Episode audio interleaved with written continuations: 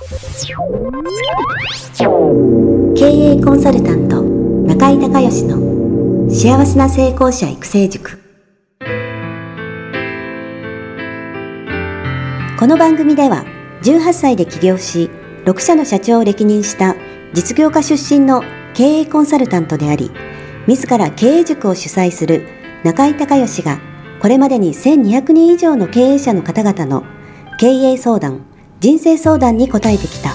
脳科学心理学とマーケティングを活用した独自のノウハウでビジネスと人生のバランスの取れた幸せな成功の実現をお手伝いします。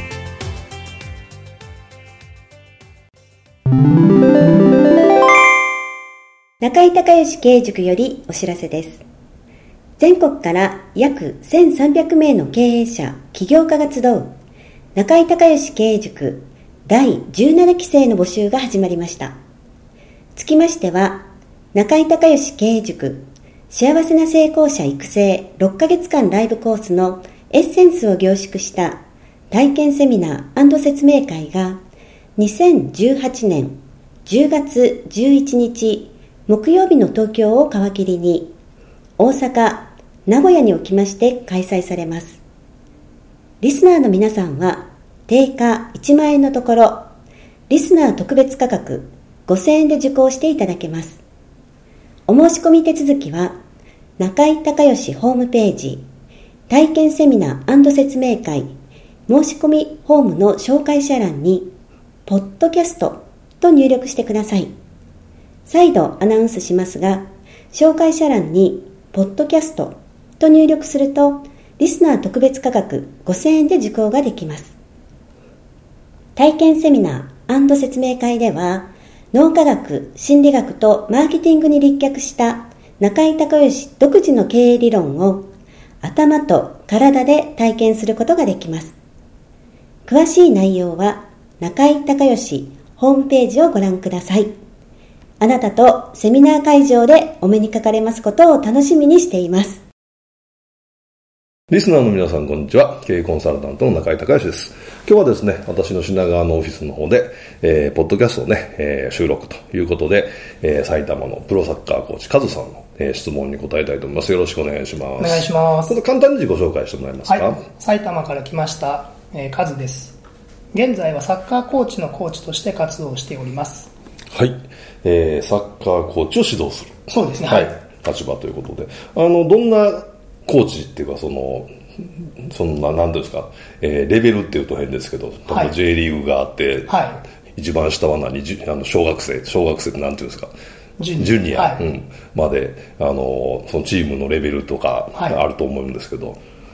そうですね。一番上で言いますと、J リーグのクラブにいるコーチも、はいえー、来てますし、あとは大学生を指導している方だったり、高校の先生から、一番下はですね、幼稚園を教えている、キッズを教えているコーチまでという幅広く、幅広く、はい。来てもらっています。なるほど、なるほど、わかりました。えっと、まあちょっとカズさんのね、あの、経歴を聞くと、スペインにいたんですよね。はい、スペインで選手してたんですか？えー、ももう最初からコーチの勉強をしにスペインに行ってましたで日本とそのスペインのコーチングの違いって決定的な違いってあるとしたらいくつか、えー、はい、はい、コーチングそうですね。あの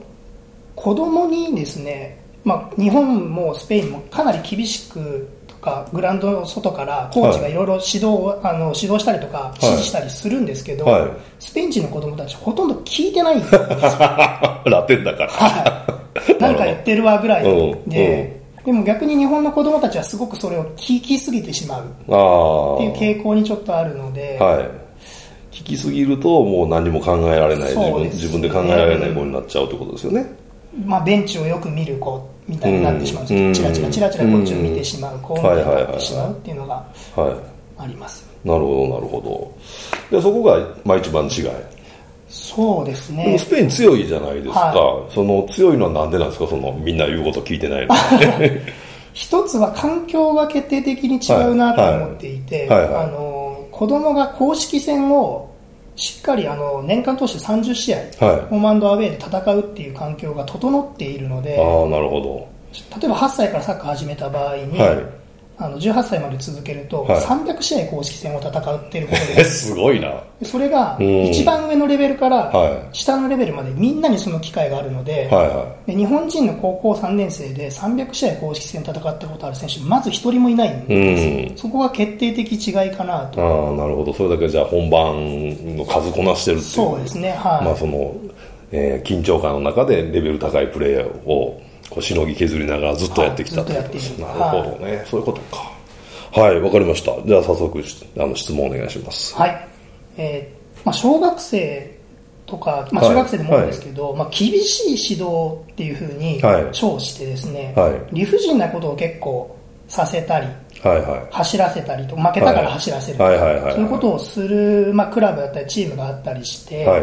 でそれ結構親もそこに行くと厳しくやってもらえるからっていうのを、まあ、推奨してるというか、まあ、本人も納得してやってるっていうのが、うちで厳しくできないから。まあまあ、はい、なるほど。っていうのがあって、はい、でもそれをやると将来的にその子はなかなか伸びていかないっていうのが、まあ、現状としては僕は見てきていて、うんうん伸びしろがなくなってしまうというか。ああなるほどね。そう自分で考えられなくなるね。そうですね、うん、で小学生の時にやりすぎて中学生高校生でいまいち伸びなかった。っていうことが、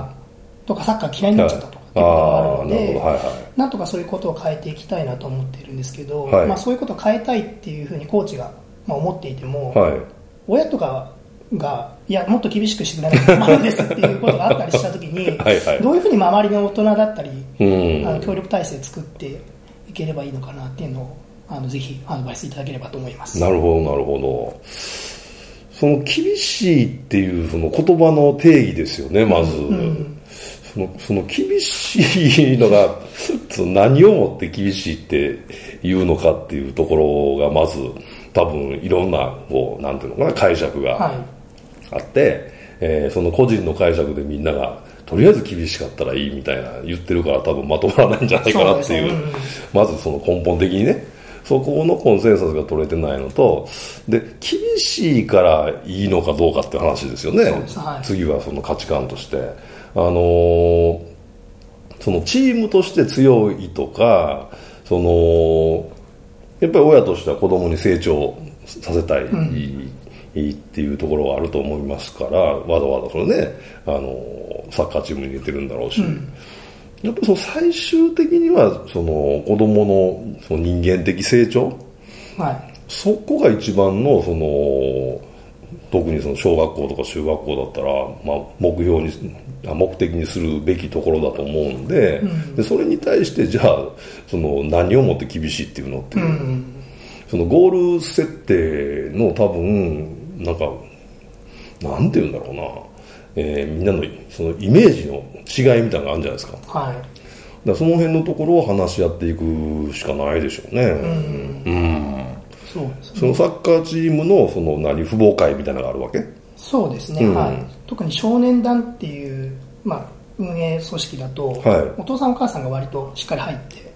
うん、なるほどなるほど。関わるクラブチームだともう完全にコーチが雇われているので、はい、もうクラブで運営するっていうことが多いんですけど、少年団の場合だと親御さんが関わる特にお父さんがまあコーチで入ったりっていうこともあったりするので、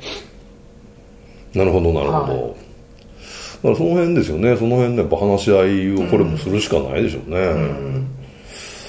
うん、でやっぱりその勝ったらいいっていうものでもなくて、はい、やっぱりその最終的な目的はその子供の成長なんでそのなんていうのいつも勝たないからやっぱりねその負ける時の悔しさとか、えー、そういうことも成長につながるんだろうし、うん、その負けたから勝ちたいっていうモチベーションが上がってくるっていうところもあるだろうしだからやっぱりその経験値ですよねいろんな意味でもね、うんうん、そのいろんな意味でそのサッカーというスポーツを経験しながら人間としてどのようにその成長させるのかっていうところのそのサッカーっていうのは一つのまあ機会だと思うんで、はい、あのー、そういうところのなんかその根本的なその話し合いができてないからちょっとベクトルが合ってないのとその厳しいっていう言葉の定義が多分それぞれに違うと思うんでそ、ね、このギャップができるから、はい、あのー、なんかこううやむやになってまあとりあえず今まで通りみたいな。結局なんか日本人すぐそうなる、はい、とりあえず揉めて決着つかなかったらとりあえず今まで通りやっとこうみたいな。なんかなってるでしょうね。そうですね。なので、まあ、人間的成長を求めるから、うん、理不尽に耐えれるようになった方がいいみたいになってるんですよね、社会に出た時にそうだから、う。ん、まあ、理屈としては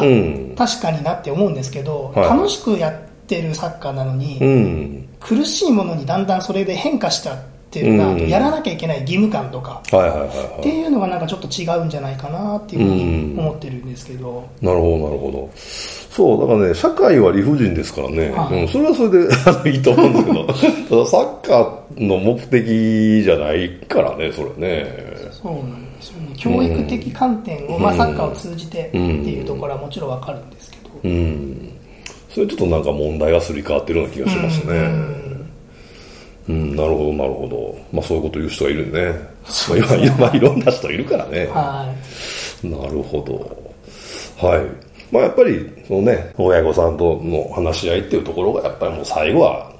えー、どうしてもそこがね、協力してもらえないと、うん、その、クラブチームにしたって子供預けてもらえないと成り立たないわけですからね。はい。だからそういうところの、その、なんか定期的なミーティングとか、あとはまあ、えー、懇親会飲み会的なやつも含めて、うん、なんかやっぱりその本本来のこうそのサッカーというスポーツを通じて子どもたちが成長していくっていうところが一番のあの目的であり目標であるんで、はい、そのためにじゃあどうしたらいいのっていうところの議論からやっぱりしていかないとそのそれぞれが、ね、それぞれの価値観でいろんなこと言ってたらまとまらないですね。そうですね、うんで勝つに越したことはないけど勝つに越したことはないけど、はい、その負けたことないあの子供ってやっぱ弱いじゃないですか。あの阪神の藤浪晋太郎が、ね、春夏連覇して阪神成り物入りで入って、えーと、高卒で、えー、江夏以来ですよね、えー、10勝、4年連続10勝して、要は彼は負けたことないよね。で、5年目になんかちょっと調整の方法が悪くて、えー、なんか超スランプになっちゃって、勝てなくて、で、6年目勝てなくて、で、今年7年目ももう2軍にいますよね。だから彼は一回負けたことないよね。ああ、なるほど。うん。だからやっぱその負けた時にどうしたらいいのかとか、そういう、あのー、経験値、自分がスランプの時にどうしたらいいのかっていうのがない人ってやっぱりそういうふうになっちゃう。それだけの才能を持っててもね、うん、なっちゃうってこともあるんで、だからやっぱり、まあ、あの、勝つに越したことはないけど、やっぱり、そういう経験も必要なんじゃないですかね。うん。で、そういうことも含めて、あのー、やっぱり、こう、そのクラブチームだったらクラブチーム、でチームとしての運営方針、それから監督さん、ヘッド、監督さん、コーチの運営方針、それからその、えー、父母会ですかね、うん、うん、そういったところともやっぱりコンセンサスでしょうね。うん、なるほど。うん、お父さん、それ何のために子供サッカーね、クラブチーム入れてるんですかっていう,、やっぱそういうところのなんか本質議論をしないとなんか解決しないような気がしますけどね。そうですね。うん。それをなんか避けてるような、うん、とか、まあ、その議論がまとまらないからじゃあまあこのままでまさに そのまま来ちゃってるんじゃないかなっていう気がします、はい、はい、でもやっぱその時代もあのー、変わってきてると思いますしでそれこそこの間のあの日大の事件ね、うん、あれなんかがもうそのまあ、アメアメフト界の、えー、そういうのが、まあ、あれだけ、まあ、テレビとかマスコミに出て 大大問題、社会問題になってでやっぱりそのアメフトだけじゃなくてやっぱりそういう昔の古い体制みたいなやつに対しての反発みたいなのも、まあ、機運も高まってるだろうし、うん、やっぱりあれ、ね、おかしいよね。そうですね。どう考えてもおかしい。どう考えてもおかしいよね、あれ。うん、だからそういった意味でもう、あのー、まあ、アメフトの人にはもう申し訳ないけど、その日本のスポーツ、特にまあアマチュアスポーツ界ってことを考えたときに、やっぱりその転換期に来てんじゃないですかね。うん、なるほど。うん。だからあの、あのレスリングのパワハラのやつとかもあったじゃないですか。そうですね。うん。だからそういうのが、今、どんどんその出てきてるってことは、やっぱりその、大きなその日本のアマチュアスポーツの転換期に来てるんだと思うんで、まあそういったことも含めて、あのまあ、もちろん再発防止も大事だけどそのそれで済ますんじゃなくて、はい、やっぱそこから議論していって、新しいその道筋をつけていくっていうことをやっぱりリーダーがやっていかないといけないんじゃないですかね。うんと思いますけどね、あれはちょっと日大ひどすぎるけどね、日大の人かわいそうですよね、ね。僕の友達にも何人もいるんですけど。はい。はい、ということで、はい、はい、えー、ぜひね、えー、日本のサッカー界を、えー、素晴らしいね、えー、ものに、えー、まあ、していくっていうかね、変えていっていただきたいと思います。えー、今日はカズさんありがとうございました。ありがとうございました。